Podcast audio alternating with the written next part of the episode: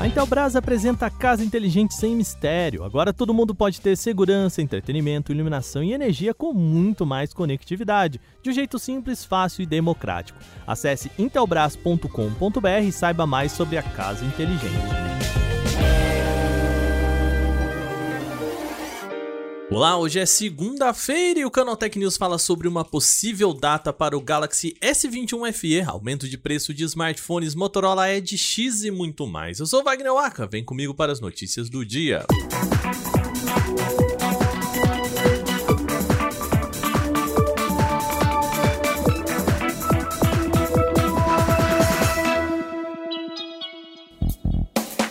A Samsung pode revelar o Galaxy S21 FE em janeiro do ano que vem. A informação ainda é apenas um rumor e vem do informante John Prosser via Twitter.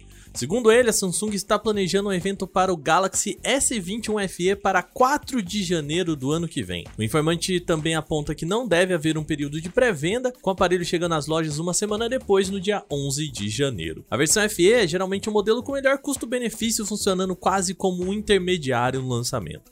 Além do S21 FE, Prosser também aponta que o Galaxy S22 vai ser apresentado em 8 de fevereiro e o modelo teria 10 dias de pré-venda, chegando, portanto, ao consumidor no dia 18 de fevereiro do ano que vem. Vale lembrar, então, as informações vieram de um tweet do informante sem que ele tenha apresentado nenhuma fonte oficial sobre o tema. Samsung, do seu lado, também ainda não confirmou as informações, então elas ficam nos campos do rumor. A MediaTek deve aumentar o preço que cobra pelos seus chips. O motivo está na já citada várias vezes aqui nesse podcast a crise de oferta dos semicondutores. Segundo o portal chinês UDN, a expectativa é de que os chips da MediaTek tenham alta de até 15% no preço, principalmente nos modelos com tecnologia 4G. Nos componentes 5G também haveria um acréscimo, só que menor, na casa dos 5%.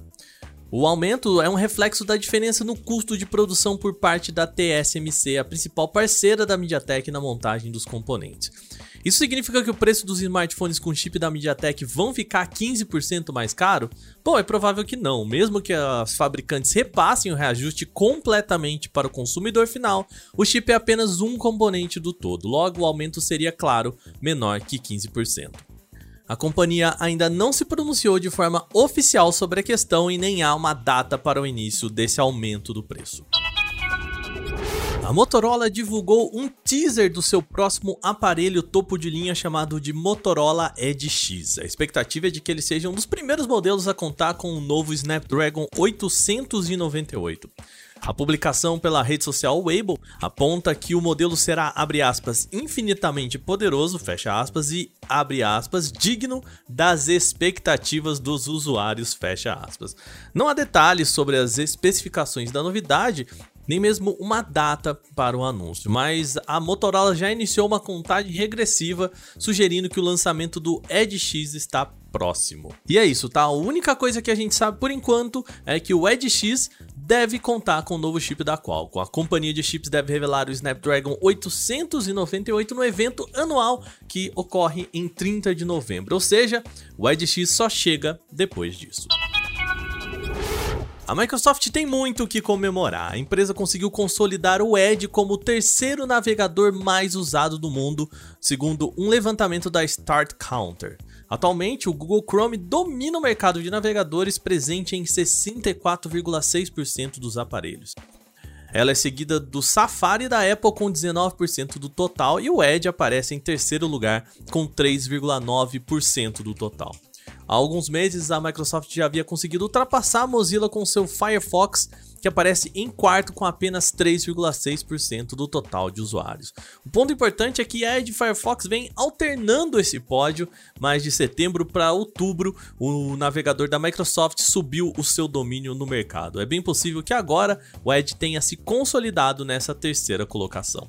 A Start Counter não traz nenhuma análise sobre o que levou ao crescimento do navegador da Microsoft, mas é possível pensar que o lançamento do Windows 11 tenha impactado nesse número. A Ultra Computadores, braço empresarial da Multilaser, lançou no Brasil a nova linha de notebooks e PCs All-in-One. O objetivo é focado em produtos para escritórios de utilização em trabalho. E são dois notebooks na linha que se diferenciam basicamente pela tela. O mais simples deles conta com painel de 14 polegadas em HD, enquanto o outro tem 15,6 polegadas em tela Full HD. Em processamento, os dispositivos chegam equipados com processador Intel Celeron N4020 acompanhado de 4 GB de RAM e 120 de armazenamento em SSD. Como se pode perceber, o conjunto é bastante básico, mas deve ser suficiente para navegar na internet e editar documentos de texto. Já o All-in-One é pensado para quem prefere trabalhar em telas maiores, trazendo painel de 23,8 polegadas em Full HD. Curiosamente, o hardware é idêntico ao dos notebooks, contando com então CPU Intel Celeron N4020, 4 GB de RAM e 120 de armazenamento em SSD. O dispositivo acompanha ainda mouse e teclado próprios. Os modelos chegam ao Brasil pelos seguintes preços: o notebook mais simples sai por R$ 2.299, enquanto o modelo Full HD sai por R$ 2.599. Já o All-in-One custa R$ 3.299.